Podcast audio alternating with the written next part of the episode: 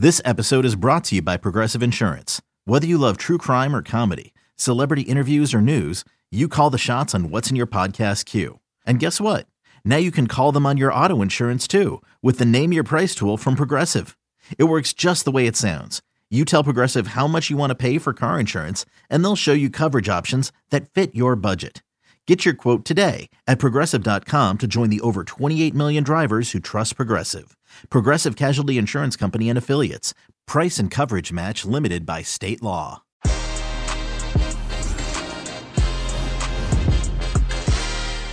So, after a grueling qualification process and having to wait an extra year to get it started with 24 teams, we are now down to our final four of Euro 2020. So, let's dive in and talk about how we got here after some highly entertaining quarterfinals. What is up, everybody? And yes, it's not Luis Miguel Echegaray. It's Jimmy Conrad in the hosting seat. And boy, Luis, this seat is comfortable as I welcome Jonathan Johnson in to the show. JJ, great to see you as always. Must be buzzing after these quarterfinals. Yeah, absolutely. I mean, you know, you just think that this tournament has delivered everything that it can, and then it throws up another bunch of absolutely fascinating games, great results, dramatic moments, and uh, yeah, we've got so much to look forward to in the semifinals now as well. Yeah, and a lot to break down. So let's kind of work backwards. We're going to do it chronologically. Let's talk about Spain versus Switzerland. Anytime I see Spain playing against everybody, I always think the joke is they're going to have 85% possession but not score. But they're figuring out ways to get on the end of it, or at least they were prior to the Swiss game. They almost gave it away when it went to penalties. I thought, oh no. And I thought I felt bad for the Swiss. They gave up an own goal who leads the tournament in the golden boot category, and then they got a red card. I don't know how you felt about that. Everything that you shouldn't do in a big, big, meaningful match for your country, they did, and they almost still survived, but it was a little bit too much to ask as Spain got through. What were your thoughts on that game overall? Yeah, it was uh, you know a really topsy turvy encounter. Obviously, have to feel bad for Zakaria being given the the own goal. It's it's funny, uh, you know, because when the Swiss got back into it, Remo Freuler teeing up the assist when he got sent off uh, about ten minutes later. It really reminded me of Atalanta uh, when Freuler got sent off uh, against PSG in the Champions League a couple of seasons ago. You know, it really pushed them to their absolute limits. Atalanta didn't manage to hold on that time. Switzerland did. They went all the way to penalties.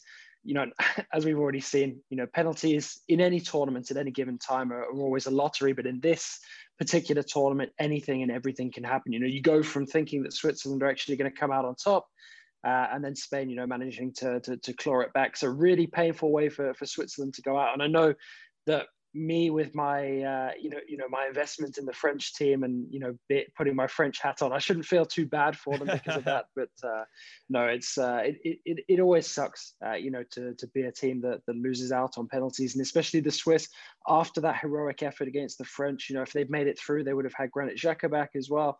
So yeah, obviously major disappointment from them. Uh, but you know they can go out with their heads held high. Sommer as well, one of the players of the tournament so far. Yeah, no question. I thought Sommer in goal was fantastic. When they went to penalties, now leading up to that, Spain had missed five consecutive penalties, and when Busquets missed the first one, I was like, "Here we go, unbelievable!" Spain cannot score penalties, but I think actually because the Swiss had to do penalties against France, that gave an advantage to the Spain team because they saw what all of their players were going to do. Also, I would like to add that when Remo Freuler got that red card, they took off Shaqiri to bring on a defender to hold on to that lead. Now, had he not gotten that red card, I actually want your thoughts on whether you thought it was a red or not. If if that didn't happen, or if it was just a yellow, Shaqiri still would have been on the field, and he most likely would have taken one of those penalties, and we could argue probably would have made it given his quality. So, do you think it was a red card? I mean, it's it's one of those ones where you've seen them given before, uh, you know, but you've also seen them not given. You know, I've, I've seen players go off for worse, but also I've seen players go off uh, for less as well. It's it's just a real shame, uh, especially at this stage when it ends up, you know, playing a role in, in, in potentially costing a team. So, you know, I do I do feel for him, but at the same time, Freuler seems to get himself in these situations quite often, both for club and country. No, I'm glad you brought up his club actually, because this is one of the little sidebars I wanted to talk about with you and our audience in particular. Atalanta's players in this tournament. We're talking Freuler, we're talking Pessina, who scored a couple vital goals for Italy, uh, for Russia, de Roon, Netherlands, uh, for Ukraine, Pasalic for Croatia, Freuler, as we mentioned, and then the, the, the Danish defender, uh, Joachim Mæhle. It's, it's unbelievable how influential all these players have been, and you wonder how much longer they're going to be at Atalanta. Yeah, absolutely. But also at the same time, it kind of rubs Andrea Agnelli's face in it even more when Atalanta players are not only performing at club level, but they're performing at international level as well. No, it's you know it is really fantastic because Atalanta have been one of the great stories to follow, especially since we've been covering Champions League on CBS. You know, we've been sort of privy to this uh, fantastic story of theirs you know, and it's really great to see them delivering on the international stage as well. We all know how well Atalanta scout these players. You know, they pluck people from relative obscurity or, you know, from sources where you don't really expect them to be tapping into talent. And then they bring them into this team, uh, you know, they, they sort of take on a new, uh, a new aura. Uh, you know, some of them even start playing in, in completely new positions. And it's, it's interesting actually because Atalanta uh, have, have plucked themselves a goalkeeper from Udinese in Juan Musso uh, during this tournament. And there are a lot of people now starting to ask whether this squad's actually equipped to potentially win Serie A next season now that they filled that that final outstanding role. But you know, I'm glad that you that you brought them up because you know they have sort of as far as all of the squads go.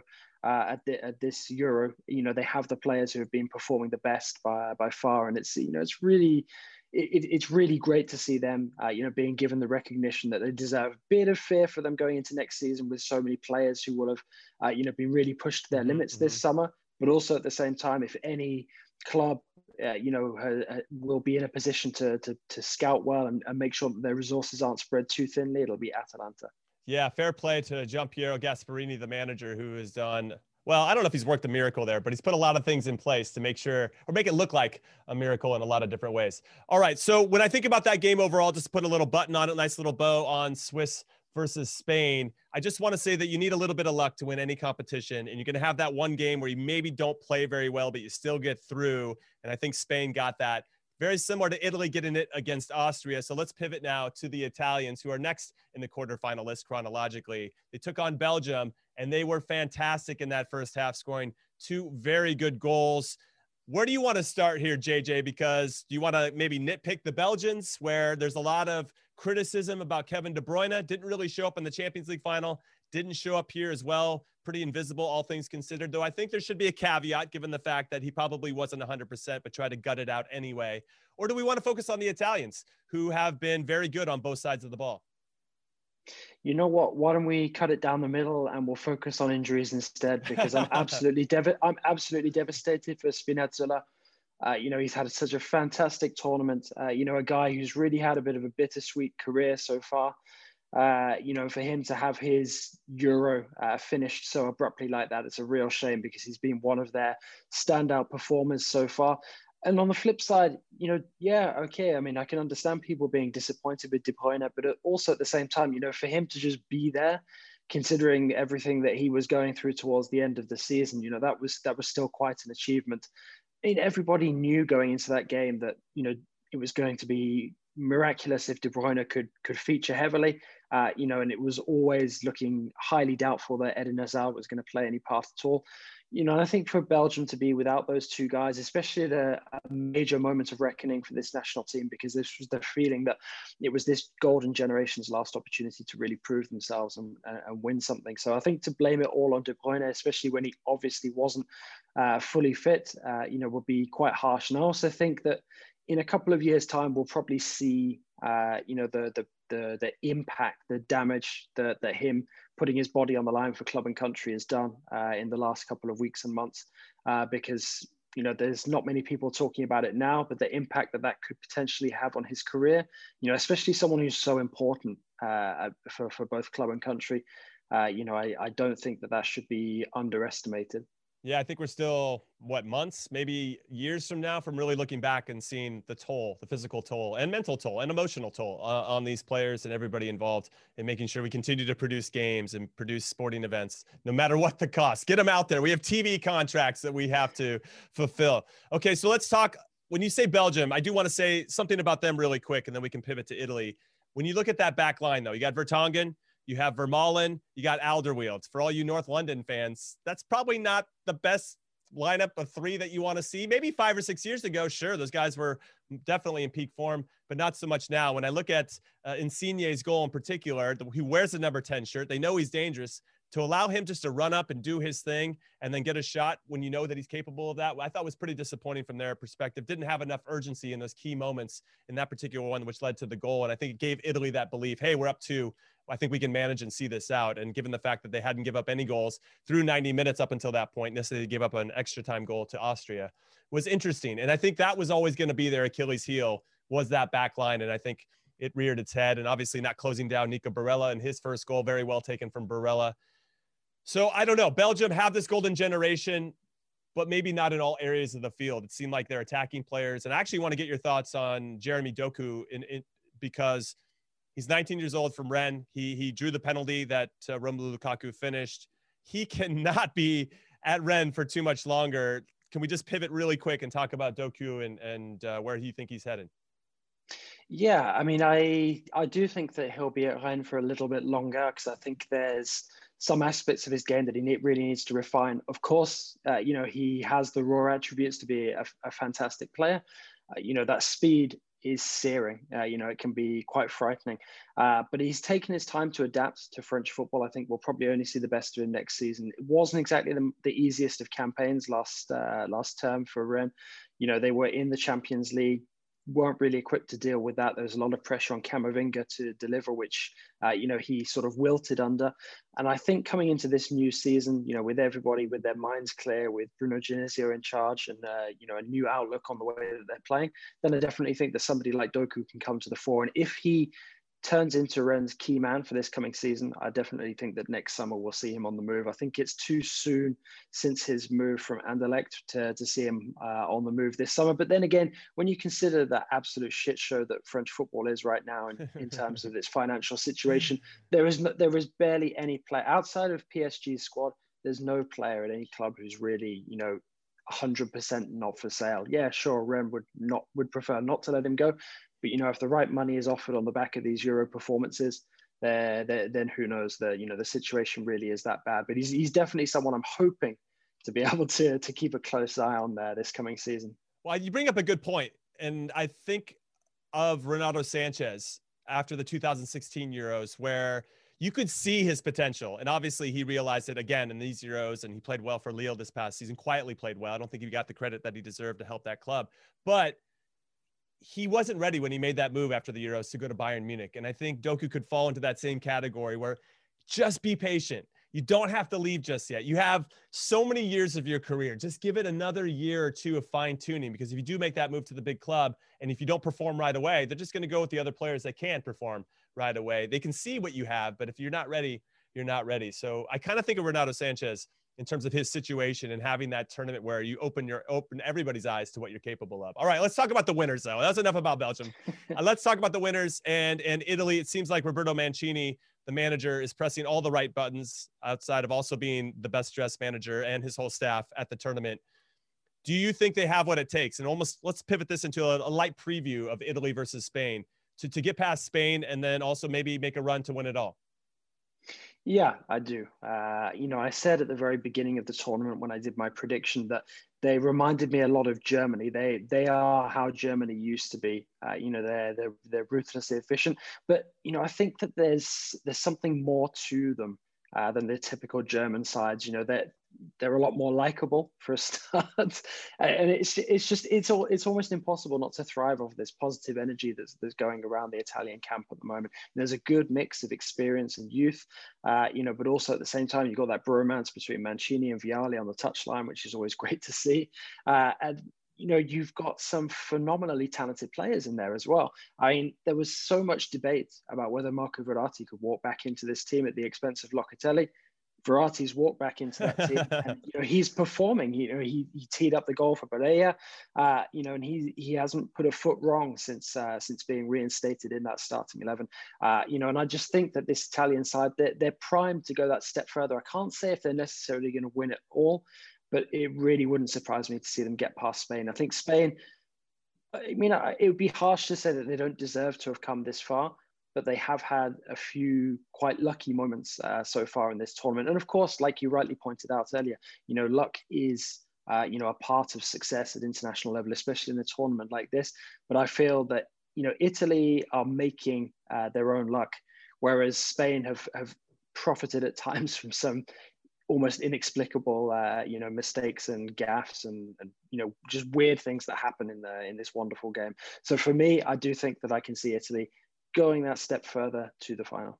Yeah, I agree with you. And I think it's because of their balance. Spain, for me in particular, very vulnerable in that back line, despite all the names we could throw at you. And that's been a bit of a surprise. The fact that they've just given up a lot of chances. And anytime they have the lead, and actually, I think it hurts Spain when they score first because, and score early, excuse me, because then like what i guess we're just going to keep the ball the whole time you know you just kind of uh, uh, invite that pressure to come and come and come and i think what the italians have done very well is their high press and, and Verratti's a good example of that i thought he's the one that kind of really was the catalyst to get it going for Barella's goal. And then even when Insigne's goal, their press was very, very stout and it was purposeful and it was meaningful and everybody was going together at the same time. And that is obviously a key sign to having success with any press. So that, that Spain uh, possession mixed or I guess going directly against the Italian press is going to be really interesting to see for all you tactical nerds out there. I do want to give a shout. Go ahead. Go ahead. Something else. Something else that stuns me when we talk about Spain especially when we consider the the relative absence of like the big star names. You know, there's a lot made about no Real Madrid players, stuff like that, uh, coming into the tournament. It's how little we've seen Thiago Alcantara as well. You know, he's he's basically a peripheral figure in this squad. Yet, you know, I would have him down as one of the. I would have had him down as one of their star men coming into the tournament. What's funny is that he was the guy at Bayern Munich. He goes to Liverpool, and his role's kind of similar to Spain, where you know he's talented, you know what he can provide off the bench, but you don't really go with him despite you think that he would be able to add to the whole thing. It's interesting, uh, his his career decisions and how that maybe didn't work out for him the way that he thought that they would. I do want to give a shout out though to Jorginho because I think he's been quietly very good, and if Verratti can continue playing the way that he did uh, or has in the last couple games, and then obviously Barella is only going to get more confidence from scoring that goal. Uh, Jorginho really has been a nice pivot to help them transition. My only fear, I guess, for Italy I think Chiesa has to start over Berardi. I think you keep that going. Insigne going to roll with him. Immobile obviously going to be the guy up top. But now that Spinazzola, to your point earlier, is out, he has been so good. And I'm sure Jose Mourinho, because he's plays for Roma, Spinazzola, was thinking, oh my God, I got one of the best outside backs at this tournament. The future's bright. We're going to lock it down here on this side of the field. And now he's out with an Achilles injury for the next eight, nine, 10, maybe even a year, uh, 10 months and almost a year that is could could be a place where I think that Spain can take advantage of and create those numerical advantages. Uh, what, what do you think? Yeah, uh, you know, I think that it is a major, major blow for Italy, but also Spain. You know, suffered a, one of their own blows themselves. You've got Pablo Sarabia, who's now battling to be fit coming into the game. So there are losses on either side. I mean, there's always going to be an attrition, attritional element mm-hmm. to this tournament in terms of the squads and injuries. Uh, you know, it's just a real, real shame that, that one of the real outstanding performers in Spinazzola, uh, you know, has been ruled out, not just for the remainder of this tournament, but probably for the majority of next season as well. So I, I definitely agree with you. I think that that's going to be a weakness going into this one for Italy, and it's going to depend on how Spain look to to, to exploit that uh, out wide. But if the chances are falling to Alvaro Morata, uh, you know, then I'm going to be backing uh, Gianluigi Donnarumma to uh, to be warming his gloves. No, that's fair. And this actually could come down to which goalkeeper is hotter, uh, Donnarumma or Unai, Unai Simon. So you need a hot goalkeeper to win anything of consequence as well. You need a little bit of luck. You need a hot goalkeeper, and you need a team that's playing well on both sides of the ball. And I think when I look at the whole tournament and leading up to the tournament, I think Italy's just got a little bit more than Spain. So I'm pipping them to to do the business as well and get to the final. All right, everybody, we're going to take a quick break, but when we return, we're going to break down the other two quarterfinals. So don't go anywhere. Did you know that while over 60% of Americans dream of starting their own business, less than 20% of them take the first step? The reason? Building a business is tough. Tailor Brands is simplifying the business journey. From launching and managing to growing your business, Tailor Brands isn't just another tool, it's your online business partner from launch to success. With Tailor Brands, building your dream business becomes an effortless experience. Their comprehensive platform guides you through every step, ensuring you have everything you need in one place. From LLC formation to bookkeeping, invoicing to acquiring licenses and permits, and even setting up your bank account. Tailor Brands handles it all seamlessly. And our listeners will receive 35% off Tailor Brands LLC formation plans using our link, tailorbrands.com slash CBS Sports. That's T A I L O R B R A N D S dot com slash CBS Sports. So start your business journey today with Tailor Brands. Welcome back to the Que Golazo podcast. I'm Jimmy Conrad, filling in for Luis Miguel Echegaray, and I'm here with the very lovely, the very handsome, the very awesome Jonathan Johnson. You probably thought I was going to say Jimmy Conrad. That's true too, but I went with Jonathan Johnson. Look, look, look, look, look at how much I'm redness, redness everywhere. All right, JJ, let's break down the other two quarterfinals. And again, keeping this in chronological order, let's talk Ukraine. No, no, no, that they played against England. I'm sorry. Czech Republic versus Denmark. My Danes, baby. My dad was born in Denmark. My grandparents, my uncle. I am 50% Danish, so I'm very biased in this. Very excited to see them score. And they scored early. Do you think that goal really kind of set the tone for them to do the business, give them that belief that, hey, we can continue this special run? Yeah, absolutely. You know, I think that Denmark are thriving, uh, you know, on this momentum that they've built up since a very, very difficult start to the tournament. And it's, you know, I'm really, I'm pleased to see that they've made it this far because I was really worried for them after everything that happened with Christian Eriksen. Uh, you know, that the tournament was going to, you know, just completely descend into into nothing. Obviously, now that that, that Eriksen's out of hospital and reasonably okay, uh, you know, that that that's great, and it's it's awesome as well that the, the national team have managed to salvage something. But the thing is, they're not just scraping by in these games. I mean, okay, it was it was two one against Czech Republic. When you look at the the second goal they scored in particular, you know, you mentioned Mæhle. Uh, of Atalanta earlier, you know that outside of the boot ball in, what a ball! Fantastic finish from for, fantastic finish from Dolberg. You know they're playing with a real verve and style at the at this moment in time, but they're also a very solid uh, team, you know, difficult to break down. It took a very smart finish from Schick, uh, you know, to, to, to, to find the back of the net against them. And I think that they're going to be so much more of a challenge uh, for England than uh, than Ukraine were. So no, I think that that early goal really set the tone for Denmark. Uh, you know, and it's it, it's fantastic to see them ploughing on in this in this competition. I think they have a really good chance of making the final. It's not going to be going down well with the the English fans listening in, but uh, I, I think they're going to be a really tough test. Yeah, we're going to get into England in a second. Don't you worry, everybody. But they were scoring so many goals against Ukraine. I was thinking maybe they should save some of these against Denmark. You don't want to, you know, blow everything in one game and then not have all your luck uh, go away on the scoring side of things. But with regard to Denmark in particular, Thomas Delaney scored on a set piece, a free header. Uh, no marking whatsoever. Thank you, Czech Republic. So that was 1 0 after five minutes. Kasper uh, Dolberg scored off a great pass by Mæhle, as you said, and that made it 2 0 before half. And actually, I thought, okay, Denmark's going to cruise at this point. But Patrick Schick, Czech Republic, come back into it a couple minutes after halftime. And then I got a little squeaky bum as a Danish fan, like, ah, this, not, this might not be going that well. But the spirit of the Danes, uh, very disciplined in their defending from that point on. Kasper Schmeichel making the saves that he needed to make. And they saw it out, though it got a little edgy at first. I thought Czech Republic had a great tournament. They have a lot to be proud of. Patrick Schick now is tied on top of the Golden Boot standings, if you don't count own goal, Mr. Own Goal, with Cristiano Ronaldo. Let's talk about him really quick because this is the type of performance where, even though he's been on the radar of teams, you know, he's been floating around Europe, playing in Germany and playing in Italy. Do you think this was maybe taking him to that next tier of of hey, we can count on Patrick Schick in big moments, or do you feel like scouts and other coaches are like, ah, it's it's just the Euros. He just plays well for his country. Yeah, I mean it's it's going to be a very interesting one because obviously he's one of the the, the major star performers at this tournament. We've already seen Alexander Isak as well, another mm-hmm. guy who's kind of come to uh, you know, prominence uh, over these last couple of weeks. He's already been tied down to an improved contract with Real Sociedad.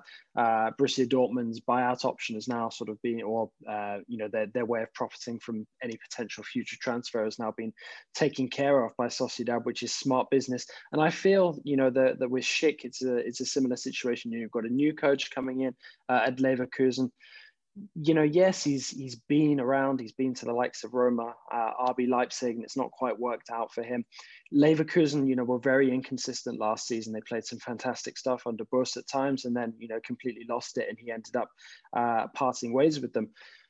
Whether there's a potential reunion for him with uh, with Bosz in uh, in Lyon, I'm not I'm not sure because I don't think that Lyon will be able to pay the sort of money uh, that it would require now off the back of these performances to get Schick away. And perhaps you know this is you know, Schick, uh, you know, showing that he's worth giving another chance uh, at Leverkusen and with Gerardo Seoane uh, in as the new coach. Uh, you know, I think that he could really be somebody to, to keep an eye on next season in the Bundesliga.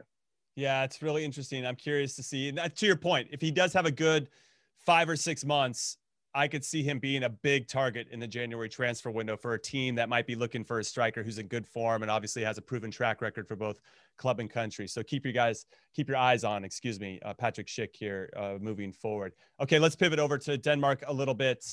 Did what they had to do, some really smart performances ever since they shifted to a back three in the third group stage game that, that they had to win and win big to have the chance to get to the knockout rounds. They're the first team, by the way, to remind everybody to ever lose the first two group stage games and make it to the knockout rounds. So they're playing with house money. And obviously, that situation through Christian Eriksen, they're living through something and, and got through it in a positive way that you can't replicate you know you can't yeah there's there's a lot of teams with good vibes um, even england everybody that's winning they've got a good team spirit and everything but what the danish players went through in particular I feel like it just sets them apart. They've got this perspective that whatever they're doing, it's just for fun. They're having a good time, and and I feel like that gives them a little bit of an edge in some in some ways because they've got nothing to lose. And and England going back to Wembley for the semis, and we'll get into a little bit of a preview there. Just could be a lot of pressure on those guys, and I'll give you my insight on that once we get to the Ukraine game.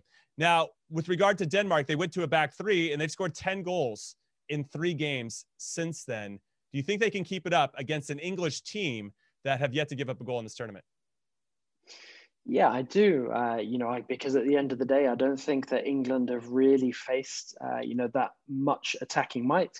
You know, with all due respect to Germany, Germany had a lot of star names on paper, but in terms of what they produced on the pitch, you know, there was very little aside from that goal glut against Portugal.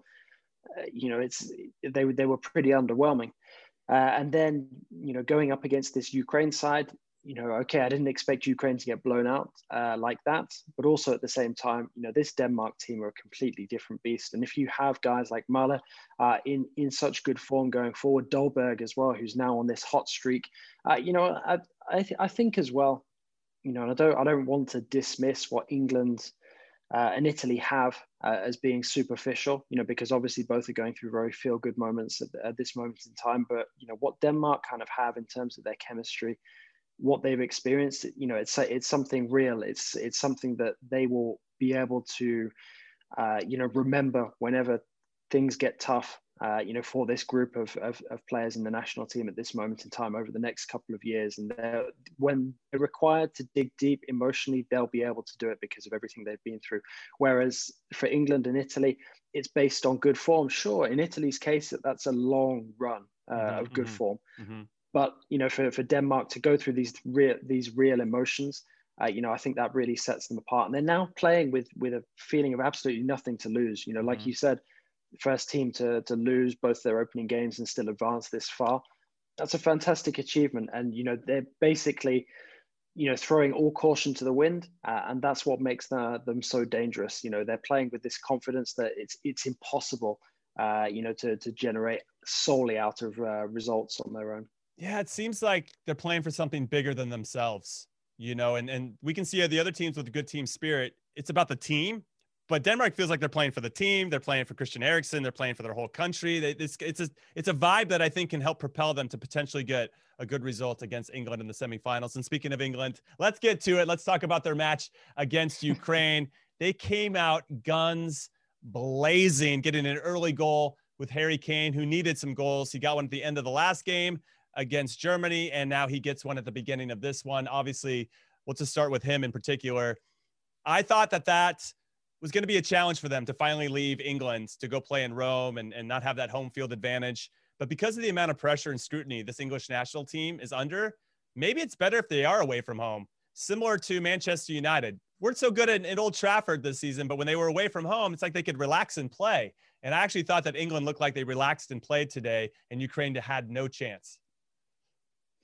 Yeah, absolutely. Uh, I mean, another thing that I would say is that they timed their first two goals very, very well. You know, getting a very early goal in the first half, a very early goal in the second half. That basically killed mm-hmm. uh, any momentum for Ukraine. And they were getting back into it a little bit in the first half. I mean, okay, they weren't creating too much. Uh, but also at the same time, uh, you know, after England went 1 0 up, it kind of felt like a bit of an underwhelming remainder of the first half from them. But it's that first 20 minutes of the second half, you know, where England really killed it. Uh, you know, the, the the link up between Sterling and Kane at the beginning of the match was great. Shaw really came into it, you know, building on a good performance against Czech Republic, uh, his assist against Germany. uh, you know, and that will boost them uh, in terms of their confidence. That will make them feel really, uh, you know, like nothing is going to be able to stop them from reaching this final on home soil. And that I think is where I worry for England now because they're okay. You know, Ukraine. I'm not going to say Ukraine didn't deserve to get this far, you know, but Ukraine and Denmark, they're two totally different beasts. You, uh, Denmark is so much more solid. Uh, there, there's a lot greater ability across the board.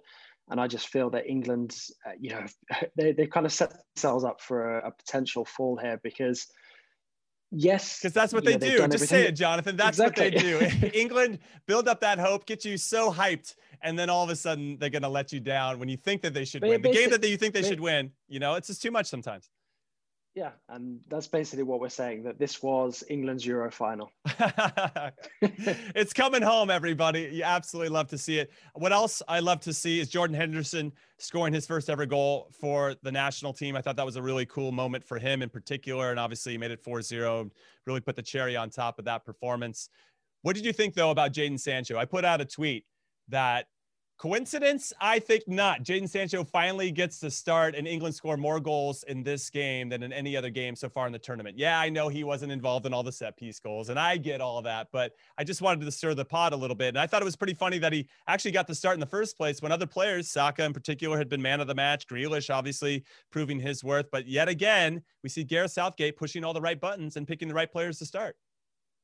Yeah, I mean, I said that uh, early on in the tournament that, that Southgate was sort of reading from the Didier Deschamps 2018 World Cup uh, prayer book. It's you know he he is he is pushing all the right buttons. He's he's managing his squad well. Uh, you know, and he picked his moment to to put Sancho in. I think maybe he was waiting for to to be able to see that sort of motivation, that mm-hmm. hunger. Mm-hmm. I mean, he was speaking a lot in the build up to the game about how he felt that Sancho had gone to another level in training. A lot of people saying like, oh, maybe it's because the the negotiations uh, with Manchester United were dragging, and now that that's sorted and you know it's out in the open, he's playing with a lot more freedom. Whatever it was.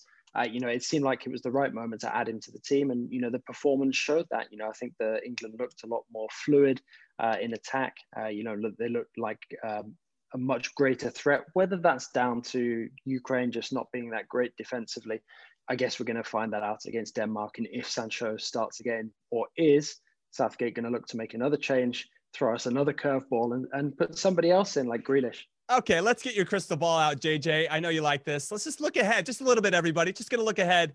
Who would you go with if you're Gareth Southgate, based on everything you've seen so far in this tournament from all your players?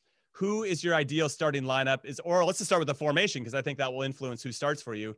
Do you go with a back three and match what Denmark's doing, or do you go to a back four, which obviously had a lot of success today against Ukraine? Yeah, I mean to be honest with you, I don't think that you can really change uh, that much for, for, from what we saw today against Ukraine. I think when you've when you put in that sort of performance, you've built up that sort of confidence. You you have to go with them again. Uh, but it's up to the players to not get too complacent. And I think that's where the real danger lies for England. I don't think it's necessarily in who Southgate puts out now. It's whether those players can, uh, you know, keep a cool head, not get too carried away with what they've done. Yes, it's impressive, but at the end of the day, they've only done what was asked of them so far. And like I said, this Denmark team is going to be a lot tougher, uh, yes. uh, and they're going to be tested more uh, at the back, especially. Yeah, no, I agree with you. Denmark are quietly very good defensively, especially through World Cup qualifying and the Nations League. And yes, obviously they're a little bit all over the place to start the tournament for obvious reasons, but uh, they seem to be locking things down in a more meaningful way. I do want to give a shout out though, and I want to get your thoughts on this, JJ, to the left side of England's team. Luke Shaw, two assists today. Raheem Sterling, assists today. He could be up for player of the tournament. When you're looking at England, who has been the best player on the English national team for you so far? You know what? I think Shaw is a really good candidate. I was really impressed with him against the Czech Republic, and then he's obviously started to, to, to chip in with the assists against Germany, uh, and now against Ukraine as well. So for me, I'd, I'd, say that in terms of their impact over the whole tournament, it would definitely be, be between Shaw and Sterling. I mean, Sterling's chipped in with some very important goals. Uh, you know, obviously the only goals in the match is against Croatia and uh, Czech Republic. So, it, you know, I, th- I think it's definitely going to be between the two of them so far. And it's going to be so important that they deliver once again against Denmark because they're going to have to do a lot more uh, if they want uh, some success against this Danish side. Okay, I'm going to go first. Just just a quick early prediction, and I'll give you guys my my reasons moving forward when we do our full blown preview next week on the Que Golazo Pod. I think that this is going to be a draw after 90 minutes. From there, everybody at the current moment, I don't know what's going to happen. You roll the dice in extra time, potentially penalties, but I think the Danes are just going to have that little something, but they have to score first, in my opinion. And I know England have not given up a goal yet, but I could see it happening. I could see whatever it is coming into this, maybe a little bit of overconfidence from scoring four against the Ukraine, maybe underestimating the Danes, though nobody should at this point if you get to a semifinal. But all of a sudden, I think Denmark, very similar to what they did against Belgium in the group stages, they came out, they high pressed, they put Belgium under the gun. They were very good in that first half, and they scored that early goal. And then Belgium, Kevin De Bruyne in particular, came on as a super sub and scored a great goal and had an assist as well. But I liked what I saw from the Danes. I think they're going to be very difficult. So I like the draw. And then from there, who knows what's going to happen? Maybe the luck will finally, fall on, on the side of the English in this competition in particular, and they'll book their ticket to Wembley for the final. That's where I'm leaning. I took the risk to go first. How about you, JJ? What are you saying? You know what? I'm actually in the same boat because I think both uh, semi-finals are going to go to extra time. Whoa! I think bold shout. I, I agree with you that, that I think it's really important that Denmark score first. Uh, you know, I think the the Wembley is going to be absolutely bouncing after that win over Ukraine, uh, and I think as well the the crowd will be quick to get on England's back if they make an underwhelming start. Say the first sort of 20 minutes, feeding their way around this this Denmark team, not really creating much in the way of clear cut chances. And I think that Denmark really need to capitalize that. Either that uh, you know, or they just go guns blazing the, the way that they did when they got the early goal against uh, Belgium.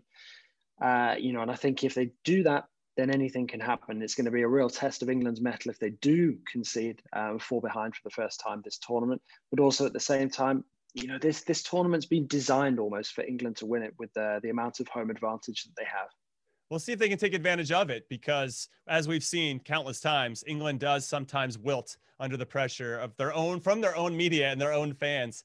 But it seems like there's a different different vibe around it this time around. I don't know if it's the pandemic or what's going on but there seems to be everybody's kind of rowing the boat in the same direction and not working against each other. So that's a nice feeling if you're an english fan. Well jonathan johnson man myth and legend thank you so much for being a part of this with me today. And i look forward to sharing the podcast with you again in the future Absolutely. It's been an absolute pleasure, and you've been a fantastic fill in host. Oh, the highest of praise. Of course, I can't replace fi- Luis Miguel Echegaray, but but I'm a good number two. The fill in host with the most. Jonathan Johnson, everybody. Another fantastic episode of Que Golazo is in the book. So make sure you follow us on Twitter at Que Golazo Pod with your comments, your concerns, your questions, anything you want us to discuss in the future. And make sure you tune in next week. We're going to have so much Euro coverage, Copa America coverage, and for all you CONCACAF fans out there, a very special Gold Cup preview as well. So thank you for listening as always, and I'll see you next time.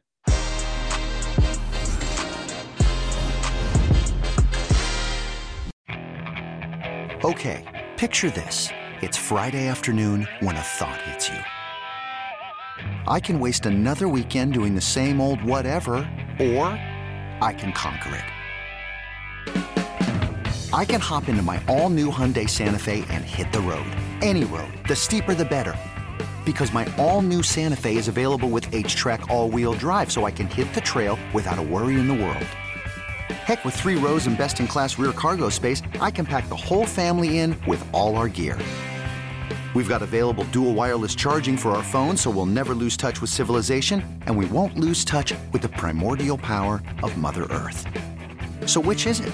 Waste the weekend or do something a little more epic? And conquer it in the all new Hyundai Santa Fe.